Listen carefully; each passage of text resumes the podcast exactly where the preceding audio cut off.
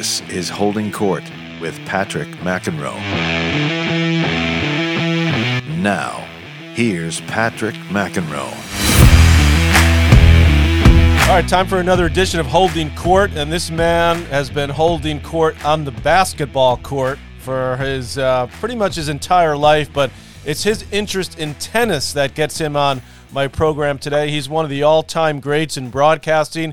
He's someone that inspired me to get into broadcasting when I was watching him as a kid back in the day, him doing college basketball. He is the one and only Dickie V, Dick Vitale. How are you today, sir? Hey, Patrick, really doing great, man. To be with a superstar like you, I feel super. I mean, you're a Stanford guy. I can't spell Stanford. I'm so dumb. I'll tell you, I, I, I am being totally honest when I say that as a kid watching sports, um, I loved all the sports like you do. But when I watched you, I was never a huge college basketball fan. I have to be honest. But watching you, I call it, uh, you know, the ease of broadcasting, Dickie. The education, the entertainment, the enthusiasm. You have them all in spades. You've inspired me and many more like me. So I want to thank you for doing that. But the reason why I want to speak to you today, amongst all those uh, issues as well, is your interest and your passion for the game of tennis and all you've done to help tennis. I know your kids both played, your grandkids played. Tell me a little bit about how it all got started for you in the tennis world. Well, it got started for me, uh, Patrick. Uh, my daughters, uh, years and years ago, uh, started to play a little tennis, and finally we were reading a lot about the Nick Bollettieri Academy. So I told my wife, let's go on a little vacation down at Sarasota, Bradenton area, and maybe let the kids go to the camp for a week and see what it's like. They were like real young; they're maybe nine and eleven. And we came down here, and they loved it. Oh my God, they loved it. My wife and I stayed in the condo. Uh, we had a condo down there. We drop them off each morning. They'd come back, and they would just rave about how they really loved the whole scenario of what was going on. So finally, they said, can't we move down here? Why can't we move and go there all the time? I said, What? I said, Yeah. I said, Well, with my job now at ESPN, I could basically live anywhere, you know, as I get to an airport. So I told my wife, if we're going to make any move, let's make a move before they enter high school. And we did. We moved down here when they were in the sixth and eighth grade. They went to St. Stephen's uh, Academy High School, and they played tennis at the Bollettieri Academy. While they're in school, some of their classmates who were there with Jim Courier, were David Wheaton. Oh man, they had a cast of play- players there. It was unreal, and their game just kept getting better and better. They went from being nobodies who couldn't play. I mean, I'll give you a great story about that. They would be people would go to the draw when they started out playing tennis and say, "Oh my God, we got the Vitales, man. We got an easy W here, cupcake, man, a cupcake." So they were getting beat by everybody, and then finally they said, "Dad." About six months into being at the academy, they said, "Can we go back and play the tournament up in Michigan during the Memorial Day weekend?" So we went back, and they're not seeded or nothing. And both of them went to the finals, and both and the parents are coming up and say, "Oh my God, they're not the same girls anymore." So that's how it all started. So you were living in Michigan at the time, because of course you were the coach of the Pistons for a year before your broadcasting career started. So you were you you've told right, me a couple. You told me a couple times you, you, one of your daughters was really into swimming, and then you were kind of going back and forth. Your wife Lorraine was taking them back and forth to swimming and tennis, right? You got that right, man. You got a good memory. They were doing swimming on a regular basis, and swimming, you know, became really, really tough. And then they had a little bad experience, and they they wanted tennis. Can we put all the time we're putting into swimming into tennis? They just fell in love with it. It was unbelievable. I mean, I, I've never seen kids that couldn't wait to go to the courts, couldn't wait to go play, and you know, I got a little frustrated, but as they get older, it, it became really tough with all those tournaments. As you know, as a dad, right. having the daughter that plays, watching your kids play is tough, man. And then, you know, you get these rankings. I, I have a little problem with some of the things that are done in, in junior tennis in terms of the rankings and all that. I, I just think I don't know. It takes away the heart. I think of a lot of kids after a while, they don't advance in terms of, of, of their rankings and they just want to drop out. And I think it really becomes a dilemma there. But it does teach competition. I think the key is the parents, how they handle it and how they deal with the kids. I know in our case, every time we talk to our kids, it's about one thought in mind utilize tennis to get yourself a great education, go to a college, and don't think about pro tennis until that moment comes. If you're good enough, that will happen. If it doesn't, so be it. You've had a great experience. Well, I've been lucky enough to come down and visit you a little bit in Sarasota area a couple times, Dickie, and I want to thank you for all you do for college tennis because you host an amazing college event every year down there. You bring all the kids and the coaches to your house, so it's tremendous uh, what you do for for college tennis and for those kids and those programs. But I've been lucky enough to go out and watch some of your your grandkids now practicing tennis, playing tennis, and uh, you've got a pretty keen eye, Dick. Dickie, when it comes to sort of knowing what's going on in the tennis court. Is that something that just because you've always been into sports, or is it just from watching all the tennis over the years? you know, you know, Patrick, coaching uh, all my years.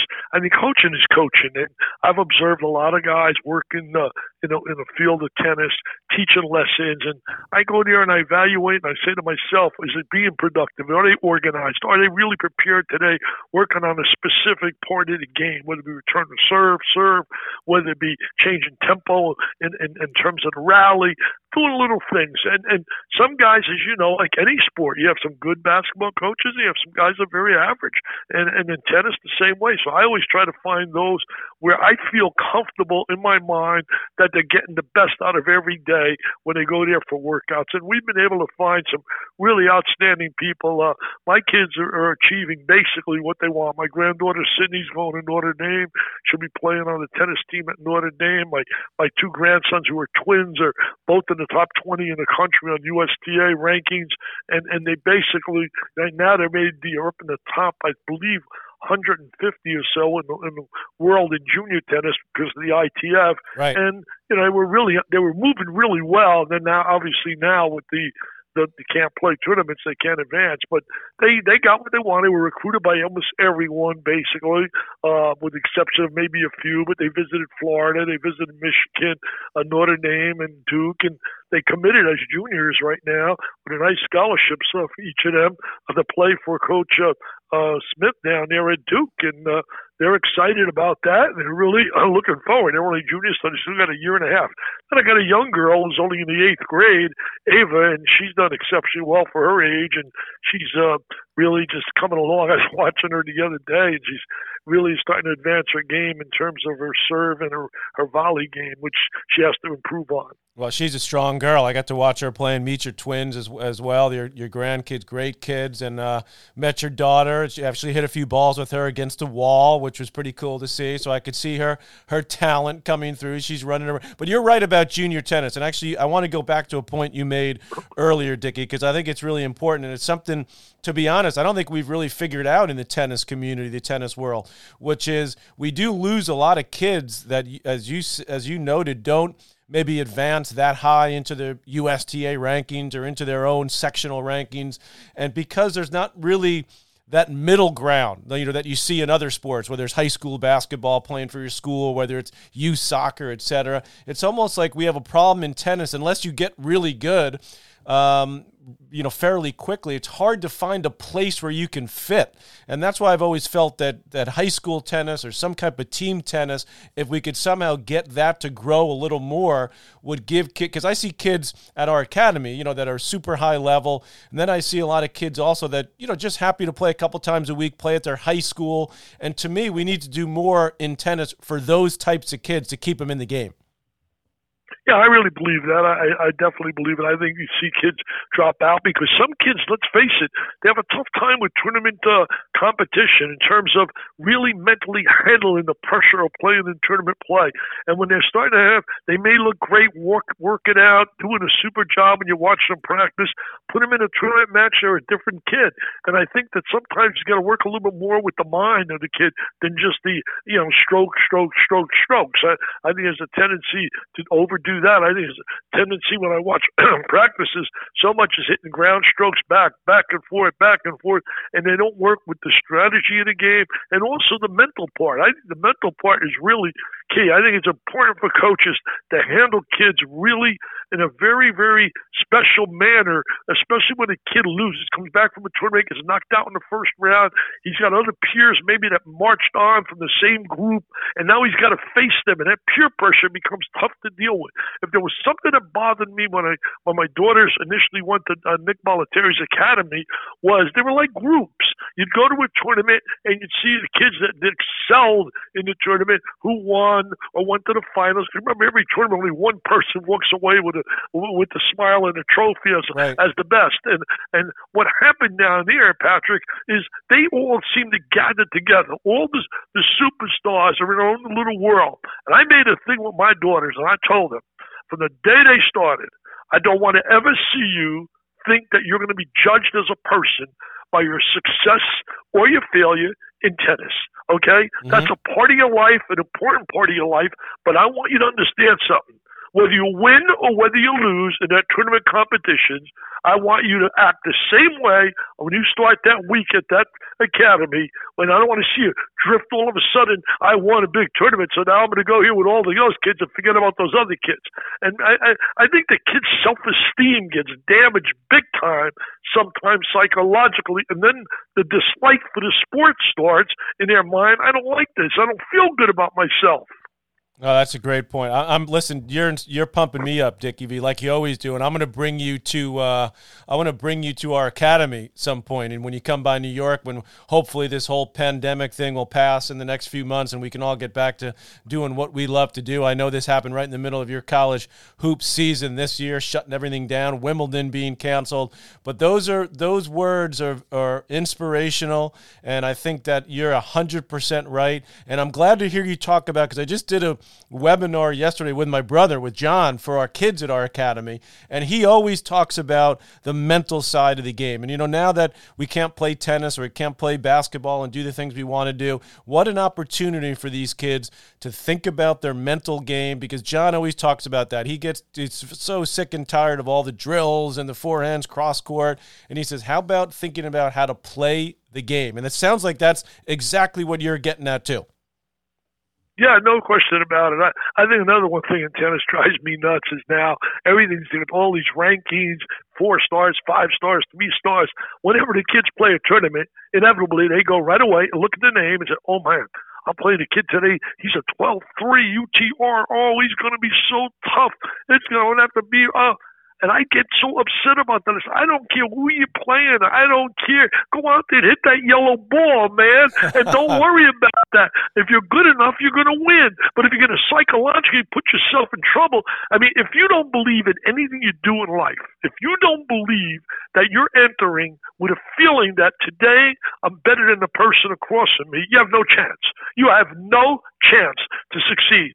I've often said, you know, uh, Patrick, and you certainly fill this role. You got to have a passion about what you do. Mm-hmm. You got to have a sense of pride. I always break pride down to perseverance. To be able to really persevere when things don't go well, when they're not giving you the gold trophy. That's when you find out a lot about people. How you stand when things are getting tough. Tough times, tough people respond. R for respect. Respect everybody. I used to tell, I told the kids this the other day. I'm talking to them. I don't care who you play. You respect anybody with that record in their hand across the net. I don't care who they are on a given day, especially the level you're playing. Anybody can beat anyone, and you got to respect every opponent. And then you got to have eye for intelligence. The ability. I'm not talking book intelligence. I'm talking intelligence in the game of life to be able to make great decisions about the drug scene, about the alcohol scene, about peer pressure, knowing what's right and what's wrong. That's vital in life and growing. And then we talk self-explanatory. I always talk about the four D's of life. You got to have desire, dedication, determination, and you better have a discipline of body and mind. And you culminate it with E for enthusiasm. If you're not enthusiastic, I heard you talk about the three E's. My three E's are enthusiasm, energy, and an excitement for every day. And when you have that, a lot of good things are going to happen. And by the way, I'm going to send you a bill for a motivational speech right now. I'm telling you, this is I'm so fired up right now, Dickie, and this is why I love you, and this is why you inspired me, and you're you're continuing to inspire people. You're 80 years young, okay, and listen to your energy and your enthusiasm, and that is why you are who you are. I want to ask you about the difference that you see, but you're talking so much about tennis you're spot on. Is it, are there different traits you look for in a great basketball player? Well, certainly, first of all, obviously, he's got to have, in today's day and age, you better have some quickness, explosiveness. He better be athletic. And then he's got to have all the necessary fundamentals, you know, how to dribble, how to pass, how to shoot, and all that. And then you separate that with the guy that has the competitive drive to always be better today than yesterday. What really, always impressed me guys like Michael Jordan and Magic Johnson and Larry Bird, today LeBron James, these guys have that unbelievable desire to be better today than they were yesterday. All the scrapbooks and all the trophies, all that is beautiful, but those guys are all about the moment. They constantly have that competitive, unbelievable spirit in everything they do. How do you teach that? That's very difficult to mm. teach in, in young people. And I, I, I sit there sometimes and I marvel because when you watch them, think about it, like your brother was, your brother, you yourself. You don't get, you. I mean, people don't realize, you know, a lot of times they see what your brother did, and people say, oh, geez, well, he wasn't like his brother. Oh, really? Well, there aren't many of them like his brother. There are many that have been there, obviously. Right. But bottom line is, 99% of those players would like to have achieved what you've achieved. And, and, and I think this, when I see the greats, though, like a Jordan, year after year after year, everybody coming after him. I'll never forget a conversation with Michael. Michael is down here playing for the White Sox, trying to play baseball, right. and the curveball just ate him up alive. Right. But I'll never forget. I'm in the trainer's room with him, Patrick. He's laying there in the trainer's room with his shorts on, and we just have a casual conversation in the baseball trainer's room. And finally, I said to him, Michael, when you have a basketball the last in your hands? I haven't touched a ball, man, in maybe a year or so. No way. I said, you serious? so I said to him, I said, Michael, if you had to play a game tomorrow, you had to go to the game, what do you think you'd do? He goes to me, I said, are you kidding me? I know I get 20. I know I get 20. I said, Dick, think about 20. You tell me I can't I can't go out there and get two two baskets and a foul shot per quarter? Are you serious?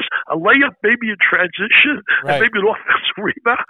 I'll, he said, but the way he broke it down, so analytic that he says, you know, five points a quarter. Everybody makes a big deal when a guy scores 20. What the hell? He goes, what is that? That's easy. I was at that That's game. how those guys look I, at it, man. Yeah, I was at the game, Dickie, his, his first game back when, when he came back from uh, playing baseball at the Garden and did the double nickel, 55 he put on the Knicks that 55. night. And that was like, you know, oh within God, a week so of when he came yeah, back. he could score, but it was just so.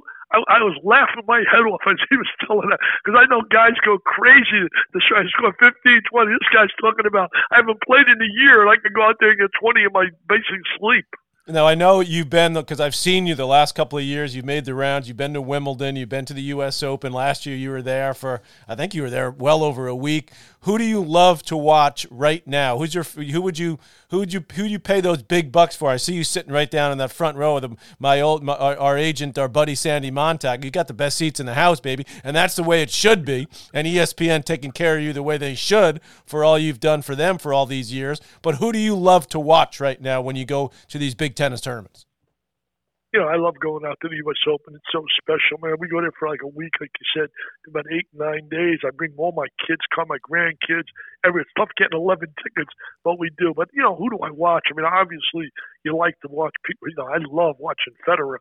I mean, I just love watching. He's another example. You know, those big three up on top that blows my mind.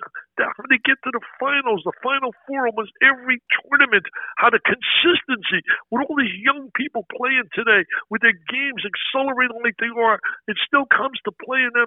They can't get over the hump. Or they'll play them tough for a while, and then the big point comes. Bottom line is, it's over. They go to the sideline and they march on.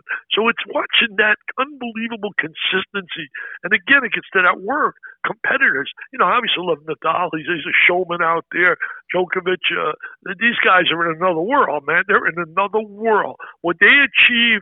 I didn't think anybody would catch Federer, but I'm getting a little worried now because to me, he's the greatest of all time. Right. I, I I feel that way. Uh, I know it's people rank. Do you do you feel that the greatest of all time has to win the most Grand Slams?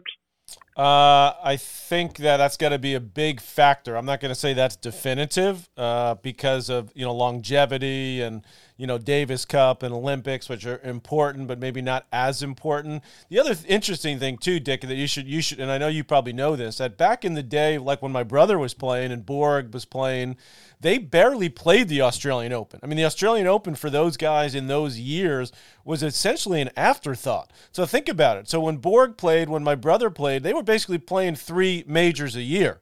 Uh, they, they, they didn't even. Right. My brother actually, when he was uh, competing with Borg, and Borg was going for the third major every year at the U.S. Open. You know, he won uh, French and Wimbledon a bunch of years. I think it was five years uh, at when he won both, and he could never win the Open. But my brother would always say, if he wins the Open, then I'll go to Australia. Because those years, Australia was played in December. Then before they moved it in the in the early 80s, they moved it the date to January. So Australia used to be the last of the four majors.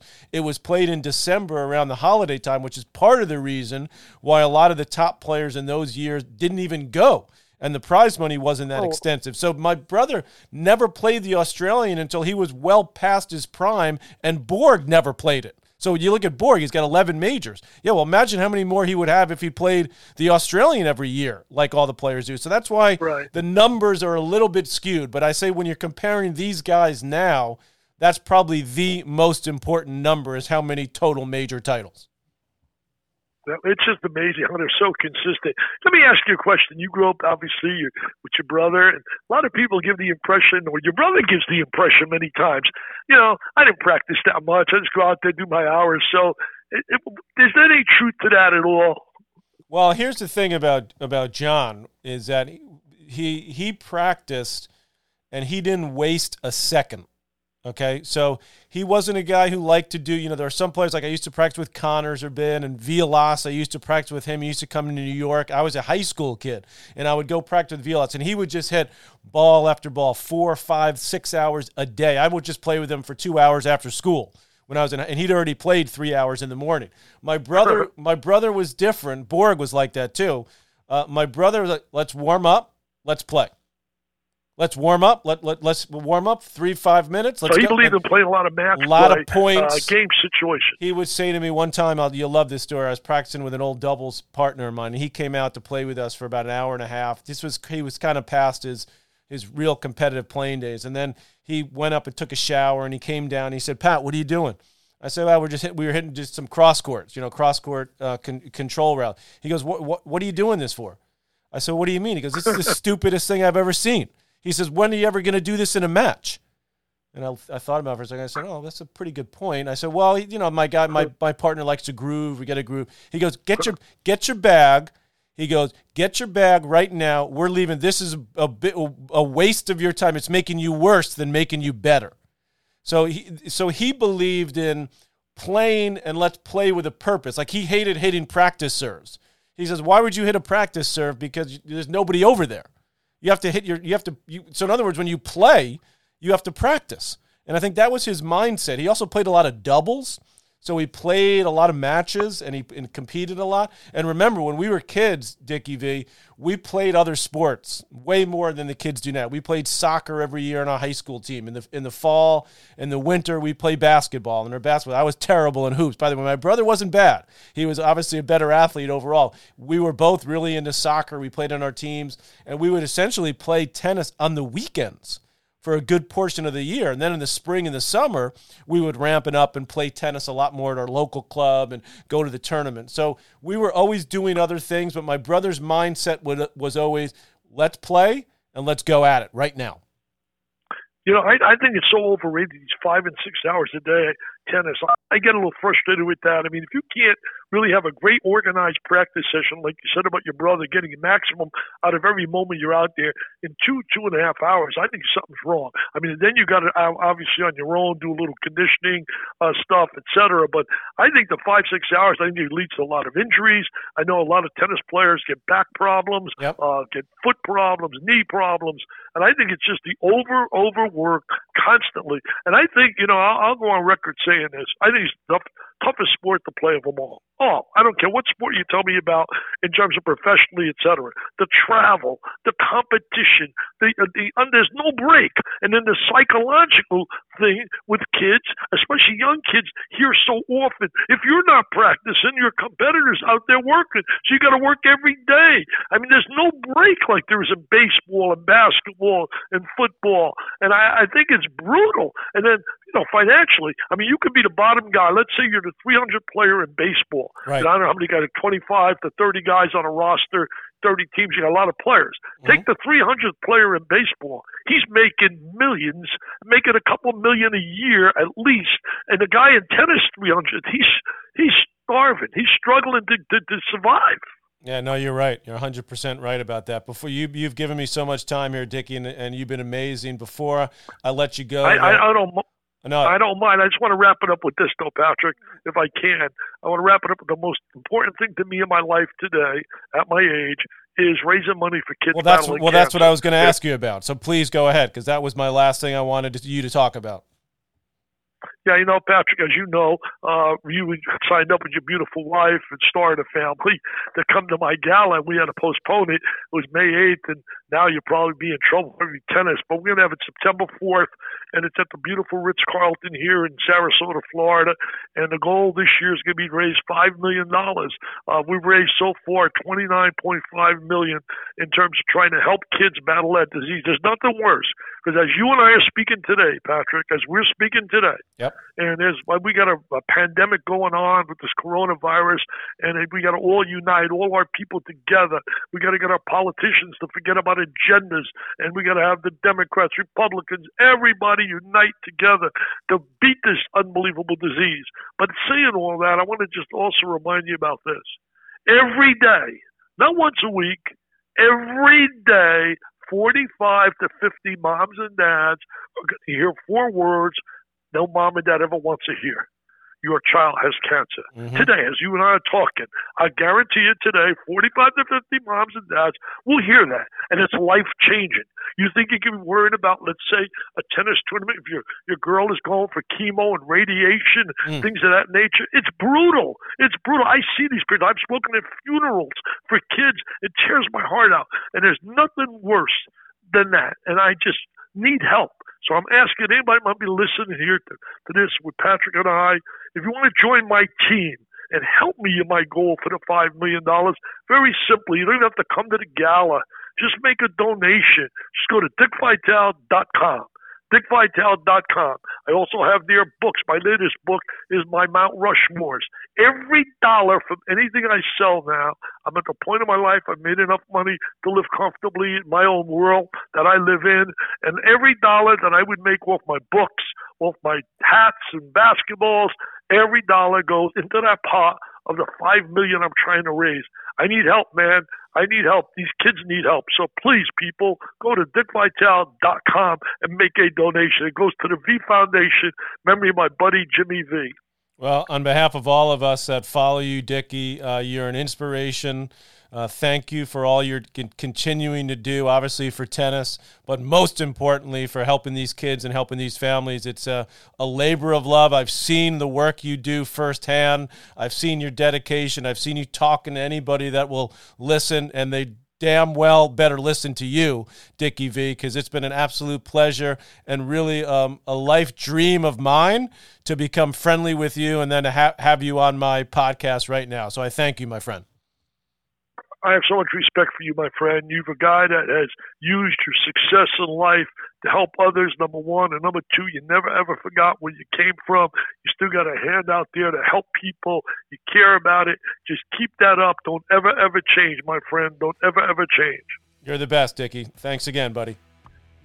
Talk You're awesome, soon. baby. If I were on TV right now, I'd say Patrick Maccarone. He's awesome, baby, with a capital A. He's the 3S man. He's super, scintillating, sensational, and he's a solid gold PTPer. Move over, John. Patrick's the star.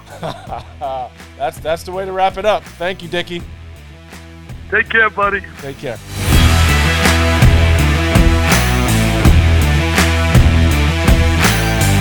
Holding Court with Patrick McEnroe is powered by Mudhouse Media.